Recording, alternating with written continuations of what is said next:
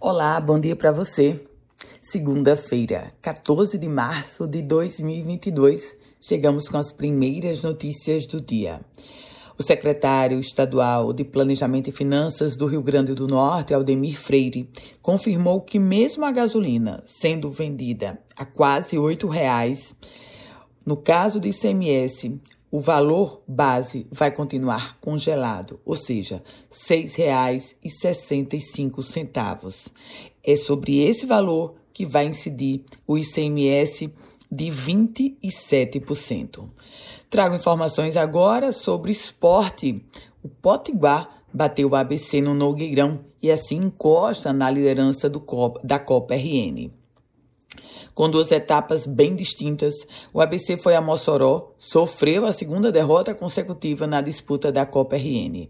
A vitória do Potiguar, acompanhada também da derrota do América pelo Globo, fez assim os moçoroenses igualarem na pontuação com os americanos, 10 pontos nessa segunda fase do campeonato estadual.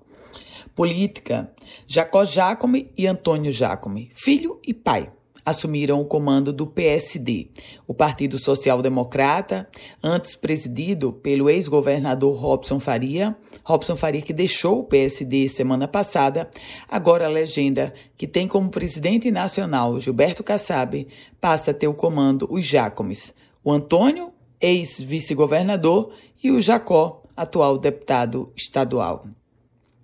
Minha gente, o Hospital de Campanha de Natal vai ser desativado. O prédio que abrigou o Hospital Municipal de Campanha da capital deverá ser completamente evacuado esta semana. Isso porque os últimos pacientes deixaram a unidade na sexta-feira passada. Passada foi um momento emocionante e agora para esta semana o o prédio vai ser completamente evacuado e entregue à justiça, já que o imóvel onde funcionou um hotel, ele está penhorado, ele vai ser leiloado pela Justiça do Trabalho. E o gás de cozinha, você já comprou com um novo valor? 130 reais. O gás de cozinha no Rio Grande do Norte chega ao patamar de 130 reais. Vamos falar sobre chuvas, porque o final de semana foi de muitas chuvas em todas as regiões do Rio Grande do Norte. As estações pluviométricas chegaram a marcar até 211 milímetros em algumas cidades.